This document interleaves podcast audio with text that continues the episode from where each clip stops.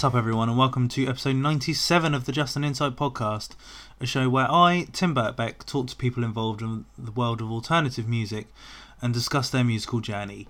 Uh, hope everyone survived the snow here in the UK and in the US. I think the US probably more so than than here. And if you hit, had snow anywhere, wherever you are in the world listening to this show, hope you survived it. Um, I luckily managed to avoid the most of it. To be honest, had a bit of snow here Friday morning. Managed to get into work absolutely fine. A little bit of snow on the road, but nothing too tragic. Then went off to London, no snow there, and then over the weekend was fine. But apparently, loads of places elsewhere were had a lot more troubles. So thankfully, I was all right. Um, but the only thing that kind of came out of it is I've come out with a bit of a cold uh, which I'm just sort of recovering from. You might be able to tell my voice is still a little bit worse for wear, but honestly, come Friday night, uh, my voice is just fully gone. I could barely talk. Um, so yeah, gonna start off this episode with a bit of news this week because it's been a couple of weeks since I've been able to, to share some some interesting stuff with you. Partly because I've been a bit lazy on my part, but also because I didn't think there was a whole lot of exciting stuff to to kind of share. We're we were still in that sort of weird limbo at the start of the year, but things are starting to to tick along now. Um, one of the big things that's come out recently is uh, Arctangent have announced their first set of bands, which are going to be at this year's festival. Uh, we already knew one of the headliners was going to be Meshuggah, but joining them will be uh, Battles, Cult of Luna, Zeal and Ardor, uh, yeah, and just loads of other bands. Those are the main kind of ones that came came to uh, came to mind. Sorry, uh, 65 Days of Static's another one, but so so much more. Um, sorry, excuse me. As I said, cold still still lingering a little bit. But yeah, I think they've really kind of upped their game this year so far. Arctangent with the bands that they've announced. Um, and it looks set to be another fucking rad year um, at the festival. Is hopefully going to be my third year going. Last year was cool.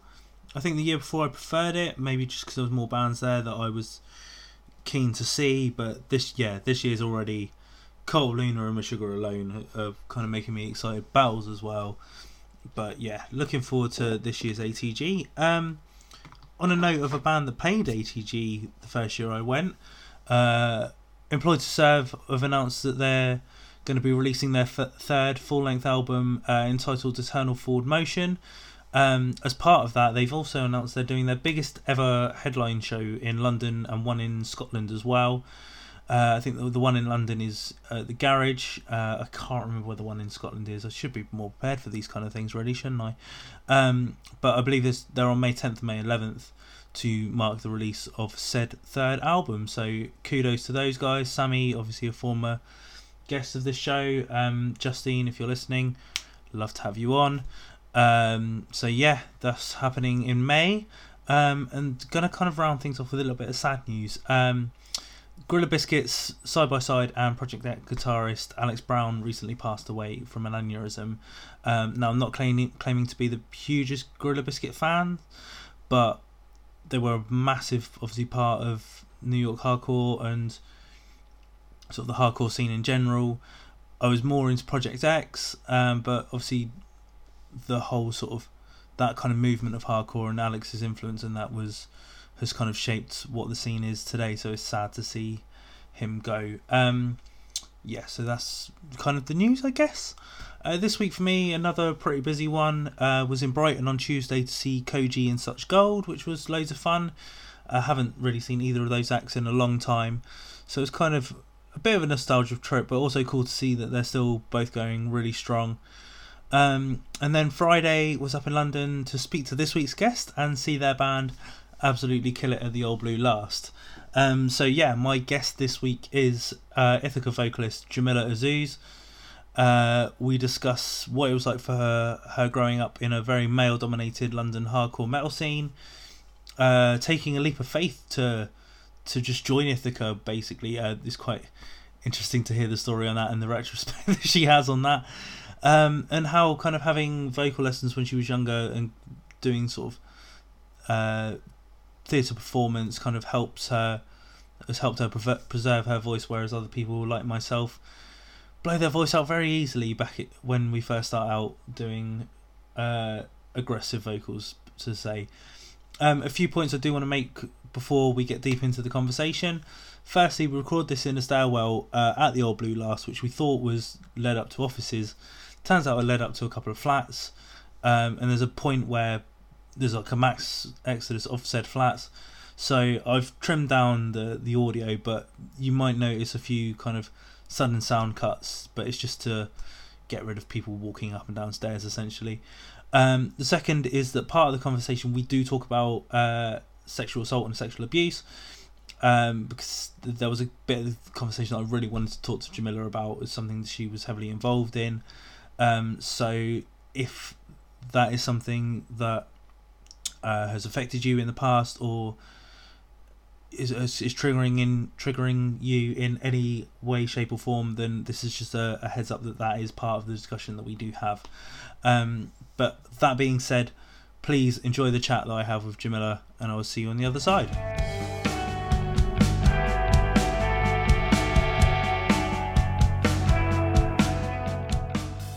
We start on the 28th, and then we're doing it sort of like that weekend, and then just sort of week, bye back, not like weeknights whenever we can, sort of thing. You sometimes you have to, don't you? You just got to kind of squeeze it in Yeah. in between. Yeah. I sat in some weird spooky staircase at the Old Blue Last with Jimilette Azuz. Did I do Yeah, that right? You yeah. did, yeah. Uh, vocalist of Ithaca, uh, your release show. So, Yes. We, we excited? Uh, yeah. Fucking terrified, absolutely terrified, and it's been snowing all day as well. Um, it's mainly just damp. Yeah, it's just very soggy out there right now, isn't it? It's a soggy day. It's a soggy day. Well, I'll go to my usual line of questioning in a minute, but like, does this kind of feel like things have finally come to a point of quote unquote celebration? Because it's been a long fucking time with this record coming out. Yeah. yeah, it's been a while. It's been a while. Um, it's been just over three years. Yeah. So um, I think the last time we played here at the Old Blue Last would have been about three years ago as well. So That's I was saying to Sam Red, I literally can't remember the last show I came to here. Yeah, yeah. It's so it's nice. Yeah, it feel it feels a bit like things have come full circle. Um, yeah, so I'm really excited. And yeah, we we kind of just decided that um, we just wanted to have a release party anyway. Yeah. Uh, regardless, we was kind of just like the album's coming out. We'll put on a show. We'll just invite everyone down and Yeah, just yeah. like have a really nice time. Yeah. yeah. um, well, how I like to start all of these is ask my guests how they kind of got into alternative music. So, what was your first exposure to alternative music? Um, my first exposure to, I guess, it, what, what do you mean by alternative? Like Well, heavy music or? Yeah, like it can be anything from Green Day, Blink 182 to anything metal, like whatever Yeah. sort of put you on the path to, to where you are now, really. I guess like me, uh, kind of your mainstream metal and nu metal Yeah. would have been the first thing. So Slipknot, our lords and saviors, Slipknot, um, that kind of thing. And then I'm really lucky because I have an older brother who's five years older than me. Okay. So, um, yeah, when I was like 11, he would have been about 16. Yeah, so yeah. he was kind of way ahead of me in terms of that sort of thing. Yeah, kind of same. Like my brother's four years older, and he was the same sort of thing. Got me into like Korn and Coal Chamber. Yeah, and shit like exactly. Yeah, and a big one was buying all the old like uh, Kerrang and Metal Hammer magazines back. But I mean, we're talking back when they used to come with like VHS Yeah, yeah, tapes, yeah, yeah. and just sitting down and watching all the videos. Um, I think me and the other me and the other guys. Um, realized that there was one really specific VHS tape that we all had at the same time. This was way before I knew them, obviously. Yeah, yeah, Um, yeah. going back like over 10 years ago, but it was the one that had Coal Chamber, Loco Coal Chamber on it. That was um, the Drilling a Vein video. That was it, yeah, during the yeah. vein, yeah. We, were- we, we were at the exact same time. that. Oh, it had an obituary song on it as well. I can't remember which one. It had Slipknot on it. It had sitting on it, and I always remember it had Madball Pride on it. Yeah, and, And- did it did it or did it not have Ride the Wings of Pestilence by From First to Last on it, or am I thinking of something No, else? that's a different one. That's a different one. Yeah. Shit, yeah. But I just I always remember like the the Madball video because I was sort of like, what the fuck is this guy doing? Yeah, like yeah. and his wife beater like running around, and then like fast forward like three years, I'm like fucking Madball, rad. I It's love just- Freddie. Yeah. but yeah, like so from from there, was it just kind of digging deeper and finding sort of more, sort of more bands and things from there? Yeah, I think one of the one really really crucial point for me, um, something that was really important was that my older brother, him and his friends used to burn CDs as you did back right. then. Yeah. So you'd spend hours downloading all this shite off of Kazaa Yeah. or LimeWire or whatever, or Soulseek if you're me, um, if you're us. hell, Yeah. I love Soulseek. Um, and uh, just burning them onto CDs and just sharing them around school. Yeah, yeah. And he gave me a CD that him and his friends were really into at the time. One of his friends had made it. And he gave it to me and was like, oh, maybe you'll like this. I was only like 12 or 13 at the Yeah, time.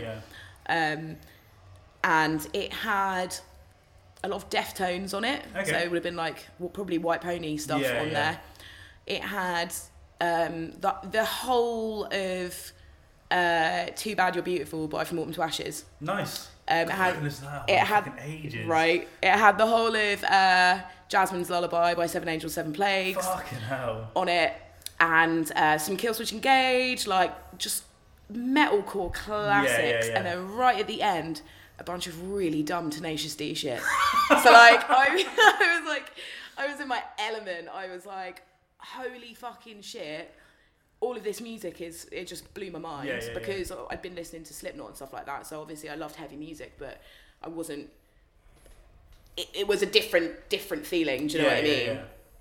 and that was kind of really crucial for me because that's although you know I've grown up listening to everything and like in terms of heavy music especially I don't tend to stick to one Yeah, yeah. type of I, heavy I think a lot of people are kind of that way inclined, especially now. Anyway, there's so much different sort of variety and stuff out there now as well. yeah for sure but that was where I fell in love with metalcore Yeah, yeah. uh, for the first time and kind of yeah I guess it like in a way went on to shape my music taste from that point Yeah. and where I started kind of looking into and the bands I started listening to and and ultimately probably being in this band. yeah, yeah.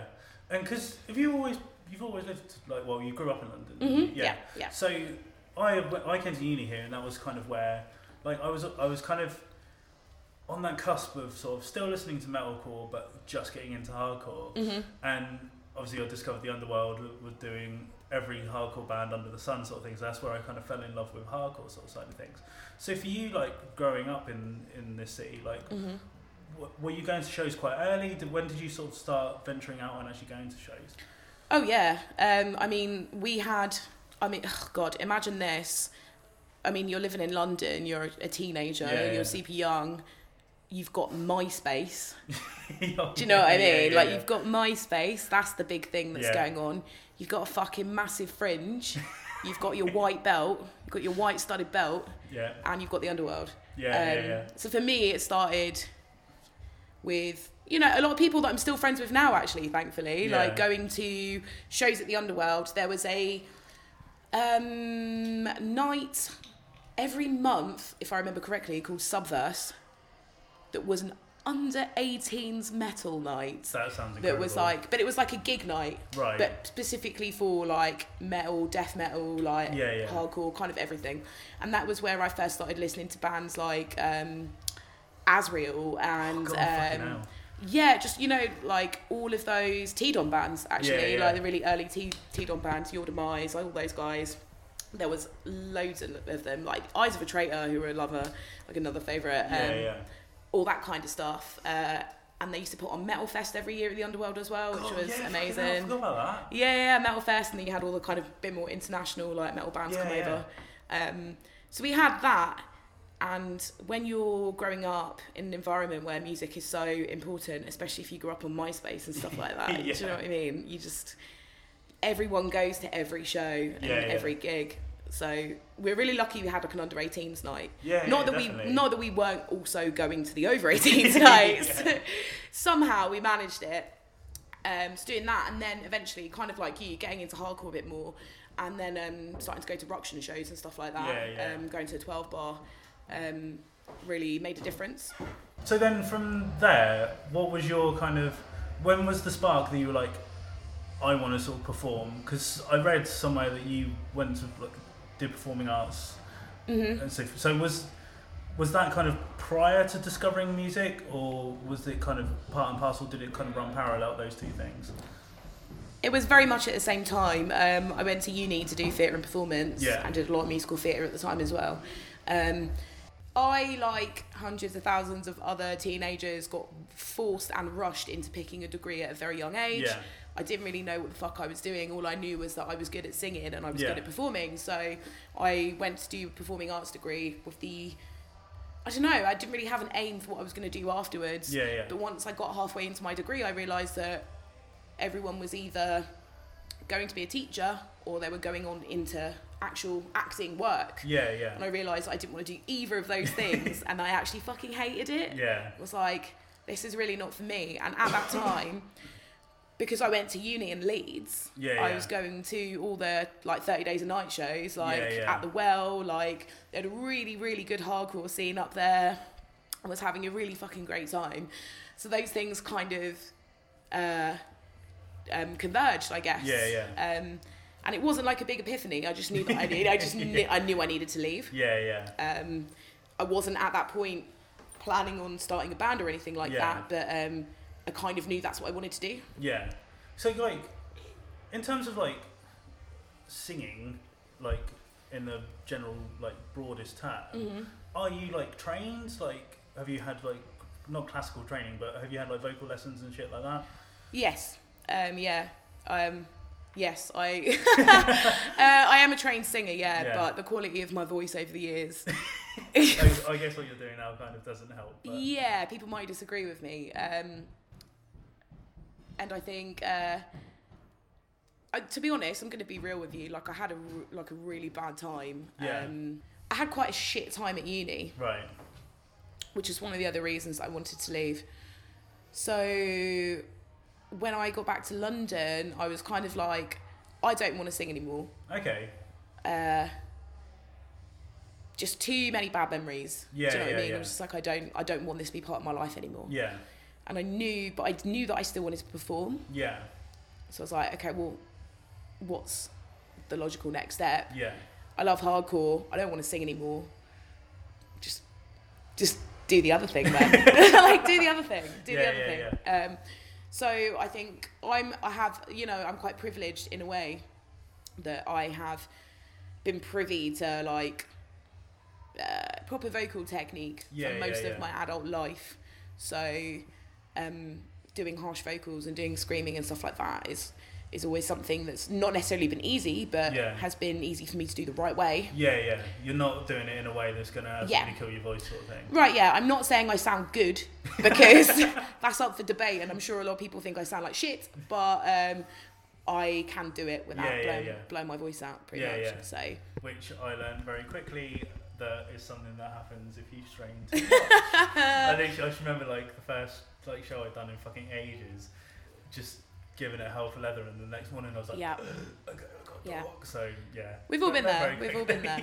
Like even for me at the beginning, it was it was very much I knew proper vocal technique, but I didn't also didn't really know what I was doing. I was like, yeah, yeah, I know, you know, I know that if I do it this way, it hurts, but am I doing it the right way? sort of Yeah. Um, but yeah, I just, I just didn't really want to sing anymore. Um, so coming into writing this album and making that decision that maybe this was something that I wanted to explore a little bit um, was really interesting. yeah. It was an interesting thing to do. So is Ithaca the only band you've been in, or have you been in stuff?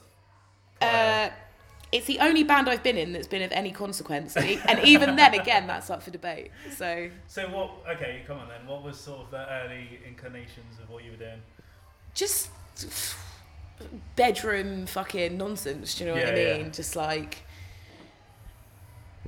I, I hate to flog a dead horse, but you know, I'm sure a lot of people will roll their eyes at this, and there are a lot of people that do, and they're not necessarily people that whose opinion I care about. Yeah, but yeah, when I was very young, or when I was a teenager at least, maybe 19, 20, and was kind of figuring out that I wanted to be in a band, hardcore and metal was not a welcoming space for me. yeah, So it wasn't as easy as me posting on MySpace or Facebook and being like, hey, who wants to start a band? bands, Yeah, yeah, yeah. Everyone else was doing that, but I couldn't do that. Yeah. And I, yeah, there was nothing stopping me from doing it, but I didn't feel comfortable doing Yeah, it. yeah, yeah. And I don't think at that point there would have been any men that I knew who would have given me a Yeah, chance. Yeah, because back then it was, it still is a little bit to some points today, but especially like in those MySpace days, Yeah. it was like the, especially metalcore. It was like Yeah. you sort of poser fringe guys, and that was sort Mhm. of if you weren't in with their clique, then they didn't want to know you, sort of thing. So that was kind of Yeah, I mean, when I was growing up, like if you were a female, the only the only fame you got from knowing a band or being friends in a, ba- in a band is they took a picture of you and put it on their MySpace. yeah, yeah. Or yeah. you were lucky enough to be on the album cover. Yeah. Like it wasn't. Do you know what I mean? It wasn't a thing. So what- you were one of the uh, what was his fucking what was that clothing line? What? Bring the Horizon guys. Drop Dead. Yeah, you're Yeah. one of his fucking His models. Yeah, Yeah, yeah, exactly. yeah. So it it wasn't it wasn't. That's the reason I haven't been in you know five six bands before this. It was for me even just joining this band was a fucking huge deal when I was 19 or 20. Yeah. So it was it was years of, of wanting to do it, but trying to find the right way in Hmm. and having men gatekeep and, Yeah, and yeah. stop me from doing it and finding the right people who were like, no, actually you can do it and we want you to do it with us. in terms of that, because like obviously now it's a very different landscape in terms of representation within sort of metal. Obviously, it's still not perfect, Mhm. but it's better. Mm-hmm. But like for you growing up, were there any sort of females that you looked up to, or or was it just too hard to kind of grasp to? Um, when I was growing up, I loved Kate Bush. Nice. Now she's a fucking massive Tory, so not allowed to talk about that anymore. It upsets me too much. um, and I loved Tari B, Nice. Okay. and I absolutely fucking loved that she was this weird white female rapper Yeah. Yeah. who then went on to make some of like the most brutal brutal like female vo- like vo- Yeah, yeah, brutal yeah. vocals like you know and like being a metal band and stuff yeah. and I was like that's fucking sick and also when I was quite young got in, got into listening to like Jack off Jill and stuff and like yeah. Jessicka and like stuff like that she was important not necessarily musically but as a role model Yeah. Yeah. fucking super cool and um yeah just a lot more kind of left of the field like punk stuff Yeah. Yeah. that was definitely a bit more inclusive than the music that I wanted to play. Yeah. Yeah. Yeah. Yeah. It was really important to have that, but I didn't necessarily feel like in metal or metalcore, whatever you want to call it,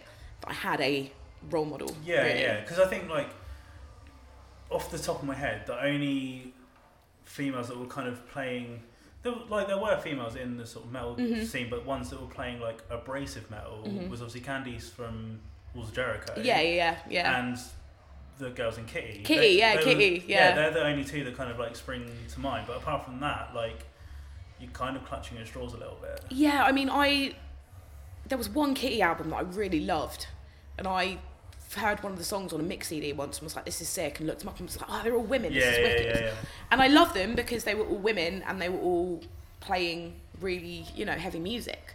But stylistically, I grew out of that. Do you know what I mean? So that is just one of those things. I, I will say I still fucking love Arch Enemy. So Oh yeah, yeah, of course. Yeah. So how did Ithaca come about then? How like, because obviously I know now Red's in it. It's a bit Mhm. different because obviously he's joined later, but and you've had various sort of member changes. So uh, in that early incarnation, how how did things come about? um, we've only had one member change. Oh, okay. Um, I don't know why I thought you had more. Yeah, no, we, we, we had the same lineup up until last year. Oh, okay. Um, unfortunately, our bass player Drew. Well, not unfortunately, it's great for him. He moved to Finland. Oh, he like got his dream job and moved to Finland. That's- so yeah, yeah, that's cool. it's like great for him. Um, really sad for us. And then, but then it's also great for us because we got red. Got Red, yeah. Yeah. Um, so Sam um, and Will, the, our, uh, our guitarist, and Lewis, our drummer, all went to school together. Oh, okay. It's how they know each other. Yeah, so they've known each other for a really long time. Um, I d- obviously didn't know them, and I think they just spent, you know, years when they were at school just fucking Just, about. yeah, yeah, yeah, just yeah. being like, you know, I'll start a band.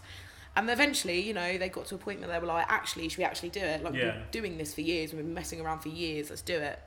Um, so yeah, the, the, the, the fun part of the story is that um, Sam posted on this website that I'm not sure is in use anymore. It's probably defunct now, called Join My Band, Okay. Which I had never used seriously. Right. Me and my friends used to use it to laugh at people, which sounds really horrible. And you know, I'm a grown adult now, so Yeah, I don't yeah, do that yeah. sort of thing anymore. But like, we'd go on there and read all the posts from like all these weird old dads being like, do Join you- my covers band. yeah, do you do you like to rock and roll all night and all this kind of stuff and like do you like the scorpions kind of thing and which sort of hilarious and they're but you know on a very basic level people were, like posting adverts Yeah, yeah, yeah. stuff on there we just thought it was really funny and i remember going on there with a mate once and i saw sam's ad and it was like oh looking for a vocalist for a band south london and the list of influences were all really good Yeah, yeah. for once it wasn't like uh, Pink Floyd and do you like Crosby, Stills, Nash and Young? Um, but it was like Dillinger Escape Plan and Yeah. the Chariot and stuff like that, and I was like, that's quite interesting. Yeah, yeah. That's quite interesting. Um, thought I'd see what that was all about, and here we are. So, like, in terms of kind of going along, like, did you guys just like click quite straight away? Like, because for you must have been like obviously where they've gone to school together, Mm-hmm. must have been quite like a sort of a nervous sort of thing going into that environment. it was terrifying. What I, you know, they invited me down for like a, I won't say audition because it wasn't really an audition, but Yeah, it was yeah. kind of an audition, I guess. Um, and they said, look, we have this rehearsal space in South London. Come down, um, and we'll just we'll just see what happens. Yeah, yeah. Um, what I the thing is, I didn't tell anyone that I was going because I didn't want anyone to know what I was doing. Right. Okay. Because I was like, well, if they don't like me, this will be really embarrassing. Yeah, I don't want anyone to know. Yeah, because you don't Um, want people going, "Oh, how did it go?" Right, exactly, Yeah, yeah, yeah. Now, in retrospect, what I will say is do not, in the middle of December, when it is very dark and very cold, go down to an industrial estate in South London and Meet meet three meet men. three men that you've never met before and not tell anyone where you're going. Yeah, like, yeah. Maybe retrospect. yeah, that that became very clear to me afterwards. Uh, I was quite lucky though, obviously. Um, so I went down and um, met them. Was absolutely terrified. Yeah. Was super anxious about it. Went down. They were all really nice, and they said they said, look, we we will play you a song we've written. If you just want to like ad lib over the top or whatever, Yeah, yeah. um, we'll just see what your voice sounds like. So they played the song. I just like did the thir- first thing that came into my head. yeah. And afterwards, they were like gobsmacked. They were like, "What the fuck was that? that sounded amazing. Like that sounded absolutely incredible. Like, what were the lyrics? Like, Yeah, what were you yeah, saying? yeah. Like, you have to tell us." And I was just like, "Well, it was Break Stuff by Limp Bizkit." and they and they and they were like, "You're in the band!" That Like, is fucking amazing. that is so good. and it was just like the first thing that had come into my head. And I don't know if I was just like listening to Limp Bizkit on the way there on the train, just like trying to hype myself up or whatever. But um, I was just like, fuck it, just do some Limp Bizkit. And they, they played this crazy, you know, these crazy riffs. And Yeah, like, they yeah. obviously had no idea um, what it was that I was saying. Yeah. And they were immediately like, you have to join our band now. And so I was just good. like, well, okay. So, I try. I tried to find this out, but I couldn't pinpoint an exact date. So, how long have you guys actually been a band now? um, since December 2012, I Yeah. believe. So, obviously, this record is going to be a lot of people's sort of first exposure of you guys. Yeah. But you have been around for quite a while. Mm-hmm.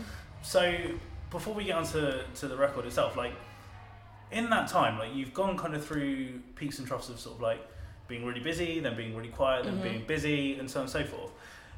Is that just down to circumstances that like time wise hasn't worked out, and other things have kind of got in the way, and like now you kind of feel more confident that you are pushing things more, or has it been a case of like you have pushed things but maybe people haven't noticed? Um, I would say more of the first. Yeah.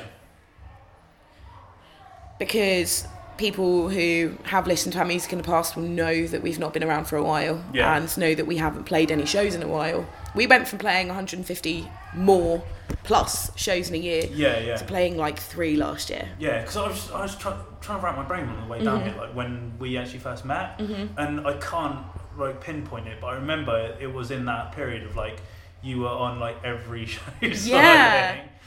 particularly like in between our first EP, Narrow the Way, and our second EP, Yeah, Trespassers, we played every fucking show in the UK we could get our hands on. Like we were touring non-stop, it was going really well. Um, and then yeah, just circumstance, um, life got in the way, Yeah. unfortunately, and it's it's something that happens. Yeah, yeah. And we tried as hard as we could to keep it going, and but the thing is, we always knew that whatever happened, we'd finish the album Yeah, yeah, yeah. it was never a case of let's go on hiatus or let's put it back down, put it down and come back to it. Throughout everything that was going on in our personal lives, we we still carried on. yeah. And it did mean obviously not playing shows and stuff, but we kind of we were focusing on the album first Mm. because that's more important. Yeah, yeah. Um, and we knew that the shows and the festivals and stuff would, would come afterwards. yeah, yeah, yeah. So we have been away for a while, and it, it has been so nice to to kind of have just have people care, I guess, Yeah. and just be like, Yeah. "We're glad you're back." Yeah, yeah. And in terms of kind of the evolution of the band, like as I say, like I think I, I can't remember the exact date when I first saw you, but like I think what you guys are doing in terms of kind of what you're putting out there in content of like message, even just sort of the stuff that you're doing on sort of like social media of like putting messages out there is Mhm. kind of that's become a lot more a part of the band rather than here's our new song, listen to it, and Yeah. that kind of be the, the end of it sort of thing. So was that a conscious decision that you kind of spoke about that that you guys wanted to to not necessarily politicize things, but Mhm. like to to bring issues to the forefront? Because I think now obviously a lot of bands are doing it, but you guys have been doing it for quite a while. Yeah, we've we've always done it. It's always been something that we've always really been passionate about. The only Mm. difference now is that more people are asking us. Yeah, You know, the more press we've gotten, the more people have asked. There are the more people there are to actually ask us Yeah, about yeah. it, and the, the more you know, the more people hear it from us. Yeah. I guess. Um, so it's not that we're trying to push an agenda or like pu- push that more than we used to. Yeah, yeah. We always used to, you know, even back in the very early days, we always had these the same message, but no one was fucking listening back Yeah, then. yeah, and the only difference now is that there are more people listening Yeah. now. So um, we're very lucky in that regard. Um, I always say like our music is not political, yeah, but as a band, we are. yeah, yeah. You know, and uh, we're not. We don't try and force our politics on anyone. No, but, no. but at the same time, you know, our very existence is as a band is political, whether Yeah. people like it or not. Yeah, yeah, yeah. So it wouldn't make sense for us to not talk about it. Yeah. I was going to mention this later, but I think it's time to bring it up now. Mhm. Because you said about people, whether they like it or not. I've Mhm. got to rem- mention the Revolver article. Oh my god. Right. I'm just going to put it out there I'm going to say it now. If you are a crusty old fucking white dinosaur metalhead dude and you have a problem with me or my band, you have a problem with women playing metal music, you've got a problem with brown people playing fucking metal music, you've got a problem with non-binary or trans people or gay people or you know fucking whoever playing metal or heavy music just fuck off now. fuck all the way off. Keep fucking off until you're back here again and then fuck off again because I cannot be dealing with it. Like yeah. the revolt look, to be honest, right? To anyone who actually read the Revolver article, you will know that there was nothing remotely political No, in no, that that's the article. thing. Like, that's what Yeah. absolutely blew my mind. Yeah. I was sort of like, what the fuck? Are they taking this just off the fact of a photo? Yeah, Sort of there was maybe one sentence in it where we spoke, kind of spoke about how we we occupy quite an important space in Yeah. the scene as a band with you know brown people, you know people of different genders, sexualities, Yeah, that sort yeah, of thing. Now, Which I think is really important these days. Like, Yeah. like, loads of people just still don't seem to get it. representation is important, but the the actual feature in Revolver magazine itself was not even remotely political. There's only one sentence about it. Um, the, where now Revolver, when they posted it online, chose to lead with, With a that. with a Yeah, yeah. tagline or a byline that was about race and gender and sexuality and stuff. Good. I don't fucking care. Do you know what yeah. I mean? Like, good. That for me, that ensures that the right people are reading it Mm.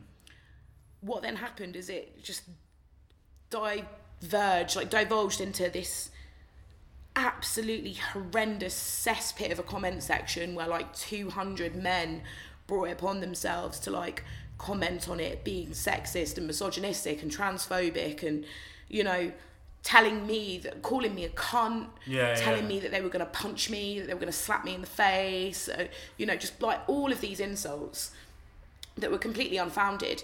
And the great thing is is that obviously none of them read it. Yeah, Like, yeah, none yeah, of them read the article or the feature at all. Had they done that they would have realized that there was it was there was nothing in it No, no. about that. But um it just goes to show that you know fucking white male privilege is like it's still there. Yeah. it's still there. People will always have a problem with people like me and my bandmates playing Yeah, yeah. music. And those are the people that i'm like really really looking forward to dying. And it will be soon. It will be soon.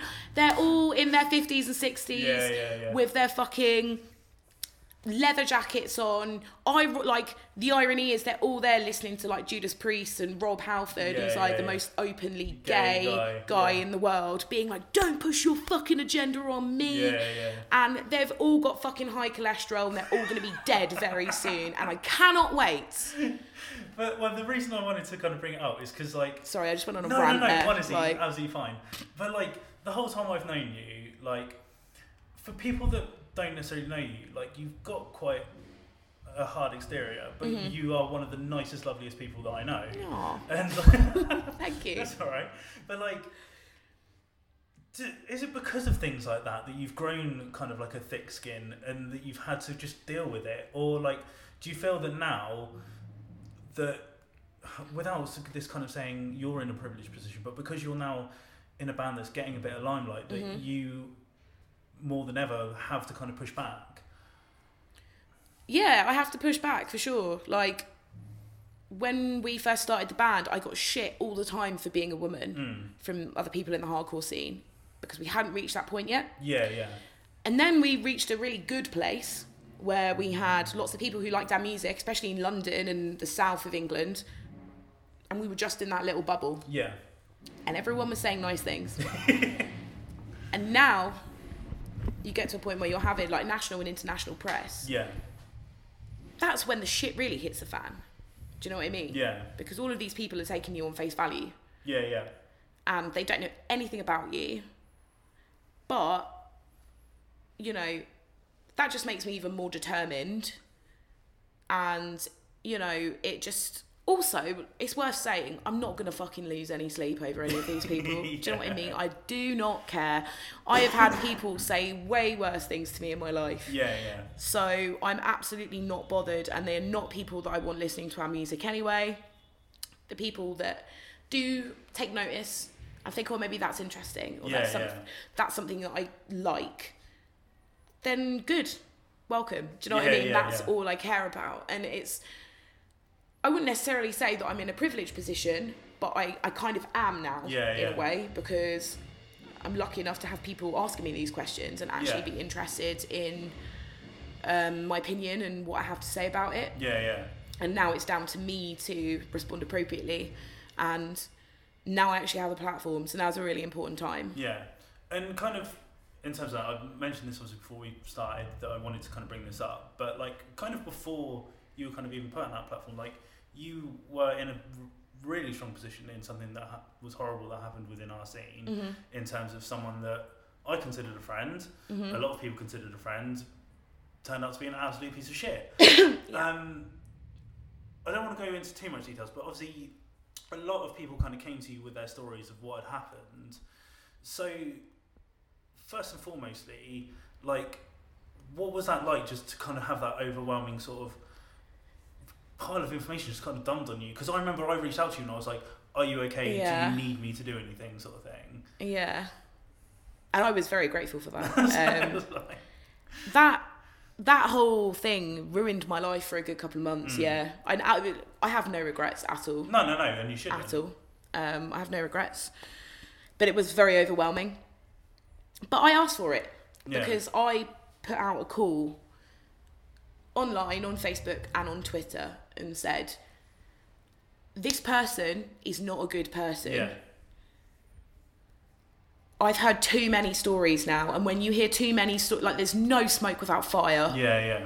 and I'm tired of this person getting away with it. And if you feel comfortable enough to talk to me about it, I will try and put a stop to it. Yeah. You know, Um, what I didn't expect and what the most heart the most heartbreaking thing about the whole situation was just how many people Yeah, contacted yeah. me. The first day it was like 10. The second day it was like 30.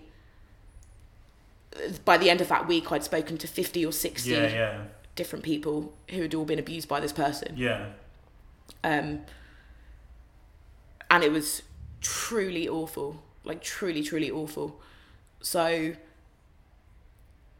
I just kind of had to make a decision and was just, just like, okay, I'm in a position now yeah, where I actually have a responsibility to all of these people who have trusted me with their experiences Yeah. to put it out there. And I have a responsibility to all the people who haven't met them yet to know that this person is an incorrigible piece of shit. yeah, yeah, And that's the thing. You you hurt me, then maybe I'll let you get away with it. Yeah, you know. yeah.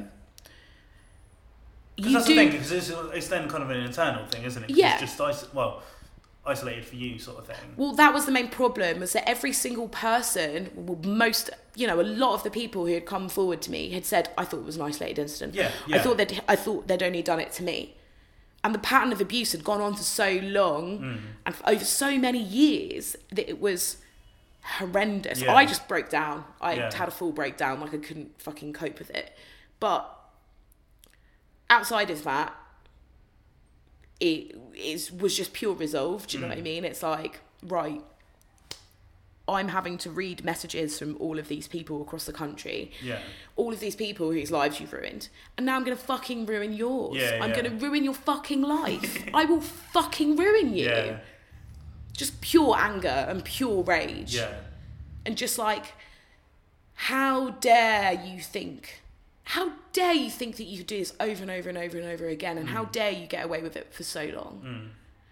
and you know i'm not a hateful person but people like that deserve hate yeah, yeah. because people like that they're hateful people Yeah. Well, because I remember, so Miles, guitarist in, in my band, Mhm. doesn't know this person okay from Adam, apart from, I think, just seeing the name on social media sort Mhm. of thing. And he actually texted me at work and was like, what the fuck is going on? Because I hadn't seen it at this point. yeah So that just shows, like, the enormity of how wide it kind of went, that people that didn't even know yeah this person sort of and like I think if it's any sort of praise on on your part. Now if you google the person's name your post is the first thing that comes up. I'm so glad. I'm so glad. And it's not yeah, it's not for me do you know what i mean? No it's just the no I fact know but It's just the fact this person is has moved to Europe and thinks that they can run away yeah. and thinks that you know that nothing will happen now because they're in another country. They're fucking wrong. Yeah. Because there are people there that know as well. Mm. And you know the real irony of the whole situation is this person positioned themselves at the forefront of like punk and DIY hardcore in the UK yeah was quite a pr- prominent figure in those scenes, putting on shows, putting on festivals and stuff like that. And that's how they were able to get away with this abuse, abuse for so long. But the fucking joke's on them because everyone knows who they are. yeah You know, it was UK wide, it was national, oh yeah yeah and people who had never met them even knew about it. And yeah, fucking go to Berlin, go live in Berlin. Do you know what I mean? Think you can get away with it. Yeah. Fucking shave your head, dye it pink again, fucking cut another bowl cut. It's still there. Like it's still there online and it will always be there Yeah. on my Facebook publicly. yeah yeah You know, see what happens. Yeah. Like there's no getting away from that. There's no getting away from that. And you know, people people make mistakes, but you make 50 or 60 yeah not that many mistakes. times Yeah. yeah It's like it's unacceptable and I won't I won't allow it. Like I just won't. I won't fucking allow it. Maybe that sounds arrogant. no no no i think like that's the thing like now without this kind of saying sounding like i'm gi- giving you kudos for what you did but which i think rightly should be done but i think that kind of turned a lot of people on to like shit we need to be doing more Mhm. and i think that accelerated a lot of people's attitudes changing Mhm. and that's like obviously I know other people such as Red, such as such as Sean and things like that kind of reached out to you for support and kind of Mm-hmm. offered help and things like that. And it's all kind of because of that. I think obviously, as I say, there's always room for improvement, but like there's a, more of a, an attitude change, and I think that's if one positive has come from it, sort of thing. Yeah, I think it set maybe set an exa- an, an, an Yeah, example. yeah. It's like, you know, not being funny. Men shouldn't need to see the consequences of those Yeah, actions to not be a fucking dickhead. Do you know what I mean? Like, you shouldn't need to see that happen to know that you shouldn't abuse and hurt women. You, they're grown adults. Do you know what I mean? But in the very least, it was an example for people of zero tolerance, like absolute zero tolerance. If you treat people like shit, anyone, if you treat people like shit, if you abuse people, you're fucking finished. Yeah, yeah, you're yeah. finished. Because we deserve more. Yeah. Do you know what I mean? We deserve better than that. And our scene, in the very least, I use that term quite loosely. Um, the scene, our scene, whatever, heavy music has always been such a safe haven for people, Hmm. and it needs to be a safe haven for fucking everyone, not just men. Yeah, yeah. Right, we've done all the heavy shit. We'll get back to the band. Yeah. So, album is now officially out. Yes. How long did it actually? You said three years of sort of process. So, Mm-hmm. kind of in that sort of process, like how in terms of sort of what's finally on the the album, were the were the songs kind of written and sort of done, and it just took a while to record, or have things kind of changed and molded within those three years to what we now have that is the language of injury? Kind of a bit of both, really. Like, we spent a year maybe writing it, and then obviously took some time recording it. Yeah. Took quite a long time to where record. did you record? uh, with Joe Clayton at New Oh, Studio in Yeah, yeah, Manchester. yeah. Yeah. Um, took a while to record because I was, ironically, due to a previous conversation, was having some issues with my voice. I'd blown my vocal cords at the time and wasn't really sure what was going to happen. Yeah, so yeah. we had to kind of record the vocals in in- increments. Right. Okay.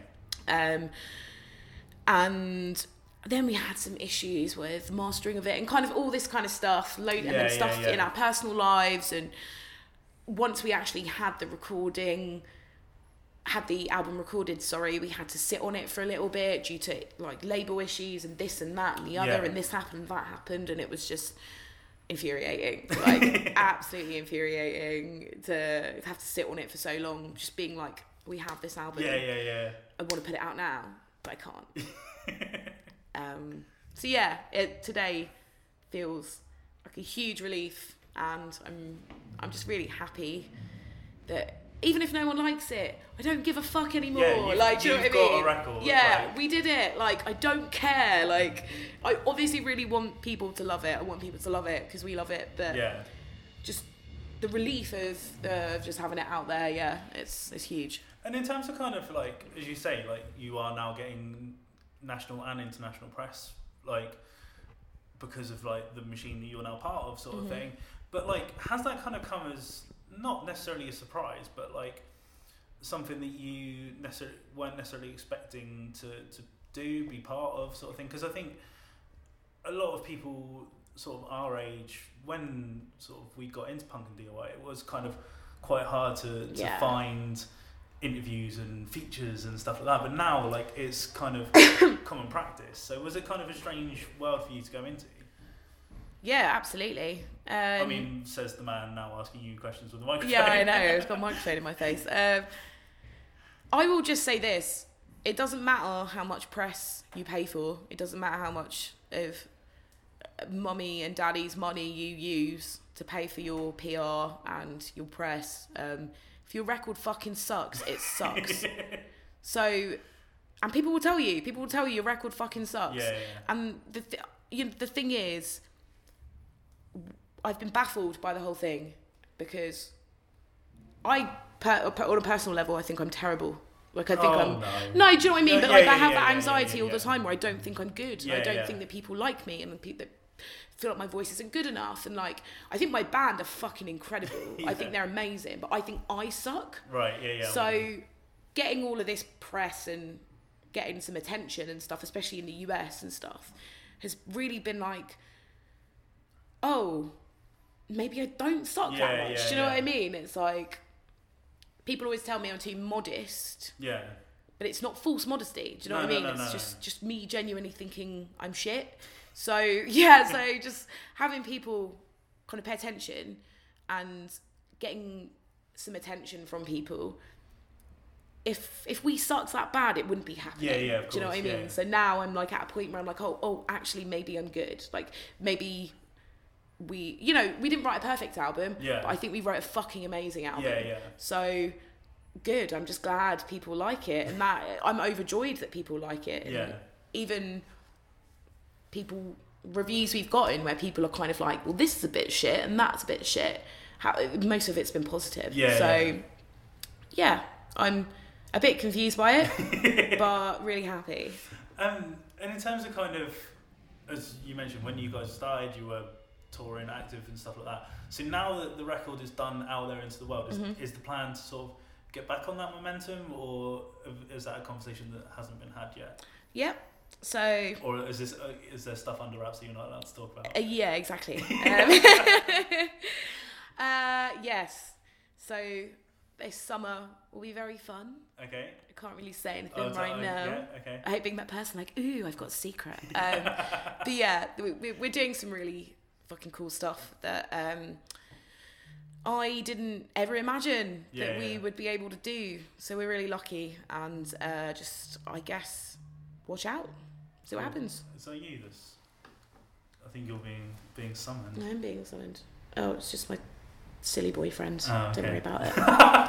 well, I'm gonna finish up anyway. So, Okay. but because you haven't played in a while, so this might be a bit diff- a difficult question. Mhm. So, how I end the things is to ask my guest what their favorite song is, but instead of just what your favorite song is, what your favorite song is to play live Mhm. and why.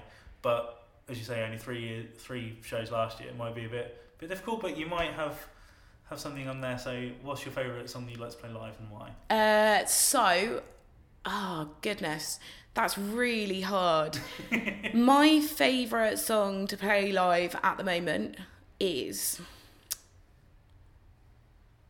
Oh god, that's really fucking difficult. Such a hard question. That's why I'm with it. That's such a difficult question. So at the moment, I think.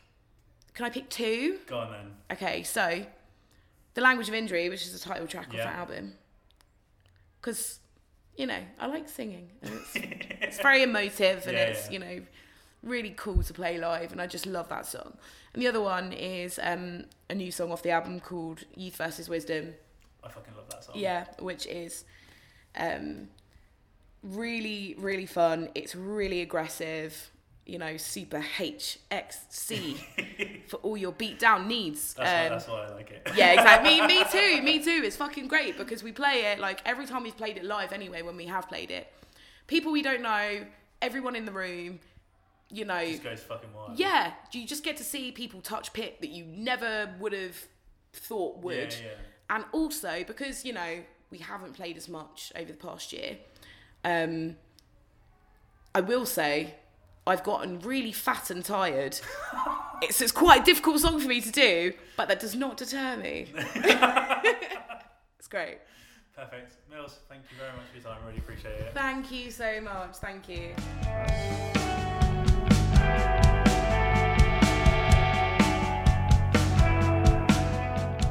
So there we have it, folks. Thanks again to Djamila to, for having a chat with me. Uh, as you are aware, Ithaca's debut album, uh, The Language of Injury, is out now on Holy Roar Records. Uh, it's an absolute cracking record. I'm not just saying that because they're my friends. It's just a really, really good record. Um, as always, you can keep up to date with what Ithaca are doing on all various social media platforms. As Djamila mentioned in the chat, sounds like summer's going to be a pretty good one for them. I'm gonna guess they're doing some festivals at the way it was hinted anyway but we'll wait and see. I, I really do hope those guys get every sort of plaudit they deserve because yeah they've been around a long time and it's nice that people are finally sort of coming around to them and getting they're getting the attention they deserve. Um, but yeah all social media platforms will be in the description of this episode as always. Um, got a few more shows coming up this week. Going to see uh, drug church and single mothers uh, potentially going to be seeing Conjurer and maybe Black Peaks. we'll wait and see. We'll see how it goes. Um, but for now, thank you again for joining me on the Just an Insight podcast, and I will see you soon.